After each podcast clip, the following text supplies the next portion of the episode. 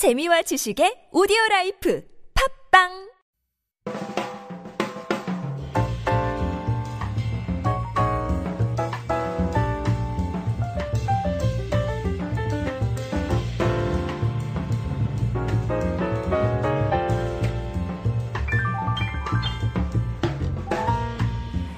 Now, typically, we have food for thought to kick off our second half of Monday mornings. But as I've mentioned earlier, Dan is unfortunately recovering from COVID. So in place of that, we've got a very special interview with the artist Woopsyang, who's also the founder of the Mong Terigi Tewe.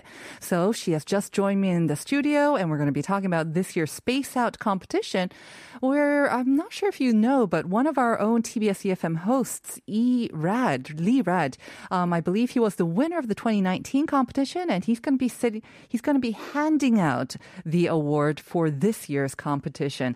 So once again, we ask you to participate in the conversation by sending in what's your favorite type of Mong Terigi. There's so many types out there, and send it into #1013 for a chance to win a coffee coupon. So, Woopsyang님. Thank you for joining us on Life Abroad. Thank you so much. 먼저 바쁘신 와중에 와주셔서 또 감사하고요. 저희 청취자들에게 인사를 좀 부탁드릴게요. 아, 네. 초대해 주셔서 너무 감사하고요. 저는 멍 때리기 대회를 개최한 사람으로 유명하지만 사실은 시각 예술가인 웁스양이라고 합니다. 네. So, hello everyone. I am Woopsyang, and I am famous where I'm here because of the Spacing Out competition, but I'm also a visual artist, and my name is Woopsyang.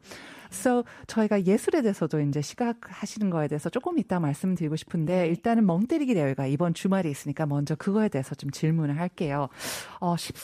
2014년도에 시작을 하셨다고 들었는데, 먼저 시작하셨을 때 이렇게 인기가 많을 것을 예상하셨는지요? You first started the competition in 2014. Did you have any idea it'd become this big?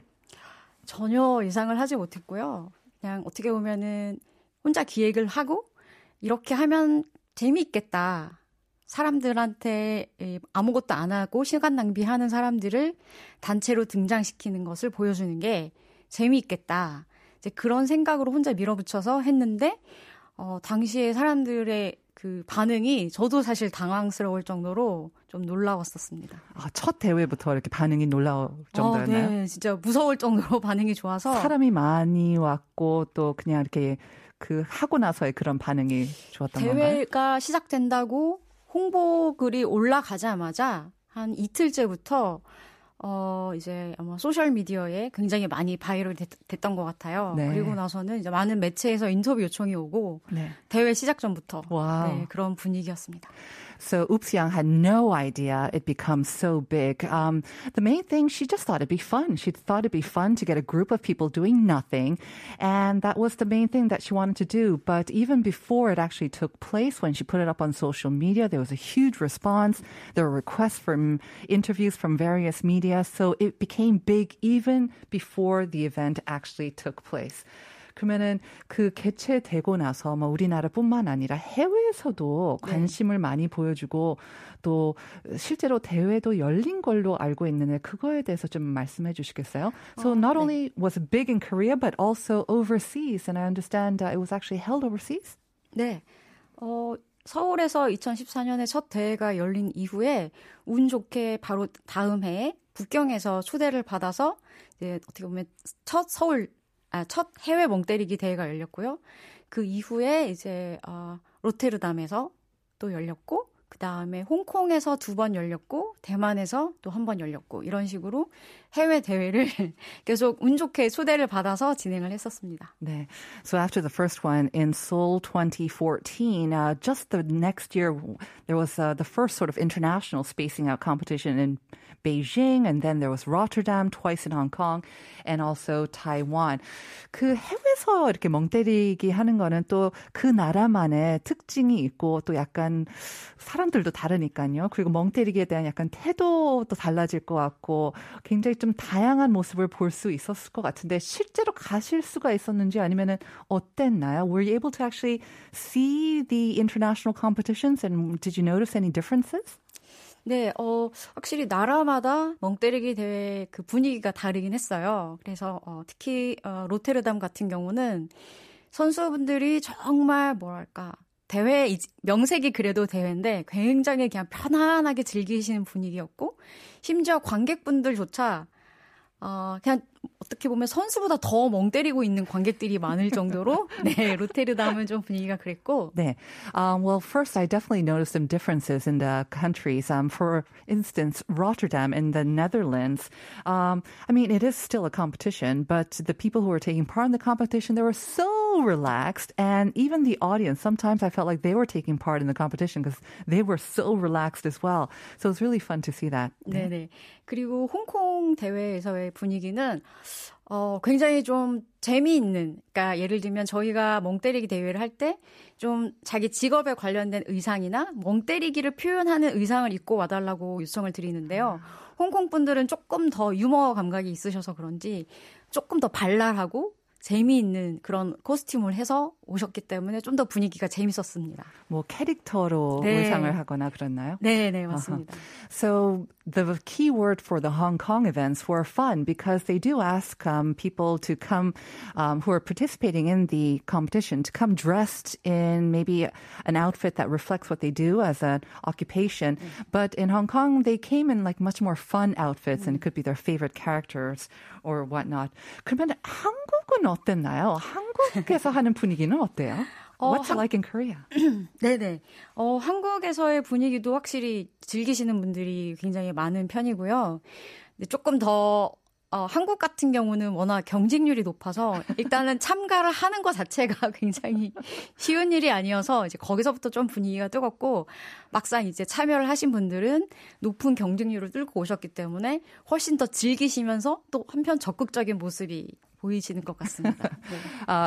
You have a very Korean vibe in the Korean competitions. It's actually very competitive. Not even to actually take part in the actual event, you have to get through this very high competitive rate. So the people who take part in it, they take it quite seriously, but at the same time, they're there to very much enjoy it as well. Now, we had already introduced on the show before last week, actually, that this year's competition is taking place on the Jamsu Bridge. And I guess the competition rate was pretty serious or very high again for this year. But 50 teams, they have now signed up for the competition. And each team could be solo or made up of up to 3 members. So tell us about why people participate in a team because you're not allowed to actually talk or interact with each other, right? So 올해에 대해서 좀 50팀이 대회에 참가할 예정이라고 들었는데 팀이라고 하는 이유가 뭐 3명까지 이렇게 팀을 이룰 수 있다고 해요. 왜 팀까지 이뤄서 멍때리기를 할까요? 원래 첫 번째 대회부터 한 몇 년 동안은 개인 출전이 당연했었는데 네. 언젠가부터 가족 단위의 신청자분들이 늘기 시작했어요. 근데 아무래도 제 생각에는 멍때리기 대회 이후에 멍때리는 것에 대한 긍정적인 분위기가 이제 부모님들에게도 영향이 끼친 것 같아요. 그래서 부모님들이 자녀들을 데리고 나도 함께 우리 아이들과 멍때리는 시간을 가져보겠다 해서 가족 참가자분들이 굉장히 많이 늘어났거든요. 그래서 제가 아예 본격적으로 팀을 따로 이제 같이 모집을 하는 걸로 좀 분위기가 바뀌었습니다. 네. So obviously they started out with it being an individual sort of competition, but after the success of the first competition, there were some requests, especially by family members, requesting that they be able to do it together with their children because adults, the parents found it to be sort of beneficial to do it spacing out with their children. And so they decided to, well, not just expand it to make it a team participation as well.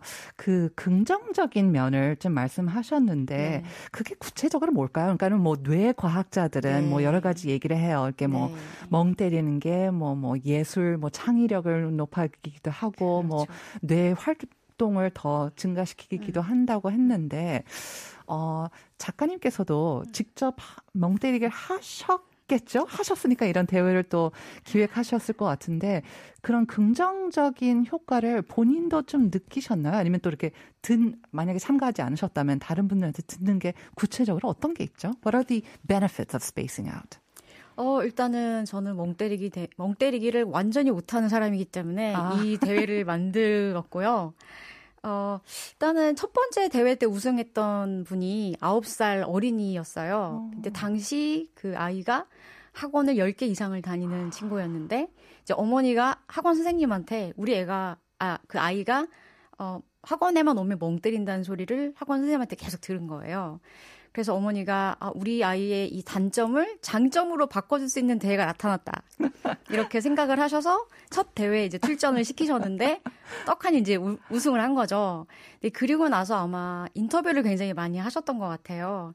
근데 그 이후에 어머니가 조금 이렇게 생각이 바뀌셔서 아이의 학원 수도 이제 반 이상 확 줄이시고, 이제 그러면서 조금 교육관이 달라지셨다는 피드백을 받은 적이 있거든요. 그리고 또 실제로 대회에 참여하신 많은 분들이 사실 한국 사람들 다 바쁘게 사니까, 그러니까 오로지 이 대회만이라도 와서 공식적으로 멍 때릴 수 있는 시간이 주어지기 때문에, 요때만이라도 한번 마음껏 멍 때려보겠다. 그러니까 다들 멍 때리기 잘 못하는 것이기 때문에, 대회가 8년이 지나도 여전히 인기가 있는 게 아닐까 생각합니다. 약간 슬프기도 하네요. 네. 잠깐만요. 그렇죠? She was telling us about the first winner of the first ever Spacing Out competition. She was a 9-year-old 여자 9-year-old girl who had been attending 10 different hagwons, and she had always been hearing from her teachers that she's always spacing out during classes. So her mother decided, why not turn this into a strength? And she brought her to the competition, and she won. But after that, the mother's mindset actually changed. And she decided to cut the number of classes and allow her child to have more free time. And it's a reflection of our society that we really are not good or not allowed time to space out. So for this competition, at least, you are officially given time to space out. And she herself, actually, Woopsyang says she is not good at spacing out. 그러면은 이 대회를 시작하신 이유가 사실 작가님께서 하시고 싶어서 그런 건가요? 왜냐면 작년에 제가 기사를 보니까는 9년 만에 이제 처음으로 전시회를 가지셨다고 했습니다. 네. 그래서 그게 혹시 이런 멍때리기 대회를 아직도 멍은 못 때리지만은 잘은 못하시지만 이게 영향을 좀 주신 건가요? 제가 9년 만에 회화 작가로서 이제 전시를 개인전 오랜만에 가졌는데요. 네. 어떻게 보면은 회화 작가로서는 9년 동안 멍 때린 셈이죠. 그래서 저도 사실은 굉장히 번아웃도 굉장히 심하게 겪은 적도 있었고, 그래서 멍 때리는 것 자체를 아예 못하는 사람이어서 조금 더 이제 스트레스를 다른 쪽으로 옮겨보고 싶어서 회화를 잠깐 멈추고 멍 때리기 대회 같은 이제 다른 종류의 퍼포먼스 아트를 계속 했었거든요. 그런데 9년 동안 그 회화 작가로서 멍 때렸던 것이 저한테는 굉장히 긍정적이었던 게, 그 9년 전에 저라면 그림을 막 잘하고 싶고 멋있는 그림을 보여주고 싶은 욕심 때문에 그림이 사실 잘 안 됐어요. 그런데 오히려 9년 동안 쉬면서 마음이 어떻게 보면 좀 편안해지고 욕심도 많이 없어지고, 그래서 비로소 조금 즐기면서 그림을 그릴 수 있게 된 것 같아요. 그래서 멍 때리기가 저에게 좀 긍정적인 효과는 그런 것인 것 같습니다. Well, Woopsyang, she says she's not very good at spacing out at these competitions, but at the same time, maybe the past sort of 8 or 9 years in which she was having these competitions, they were a form of spacing out for her from her artwork, because she was experiencing a little bit of burnout as well. And so last year, for the first time in 9 years, she had an exhibition of her paintings, and during that time of spacing out from her work or taking a break from her work, it allowed her to enjoy it again and to sort of let go of all these 욕심, of all these feelings of wanting to do better and draw better and all that. And actually these spacing out competitions, she started it as part of her art. It's a performance art form as well. 그러면은 지금 9년 하여튼 오랜만에 이제 작업을 하셔서 회화전을 가지셨는데, 어떻게 앞으로 좀 어떠한 계획이 있으신지, 또 전시회가 준비되고 계신지, 이제 이 스페이싱 아웃 컴피티션은 계속 할 것 같지만 어떠세요? 앞으로의 계획들은 좀 말씀해 주세요. Tell us about your future plans, any exhibitions or many other plans for the spacing out competition as well? 네, 일단은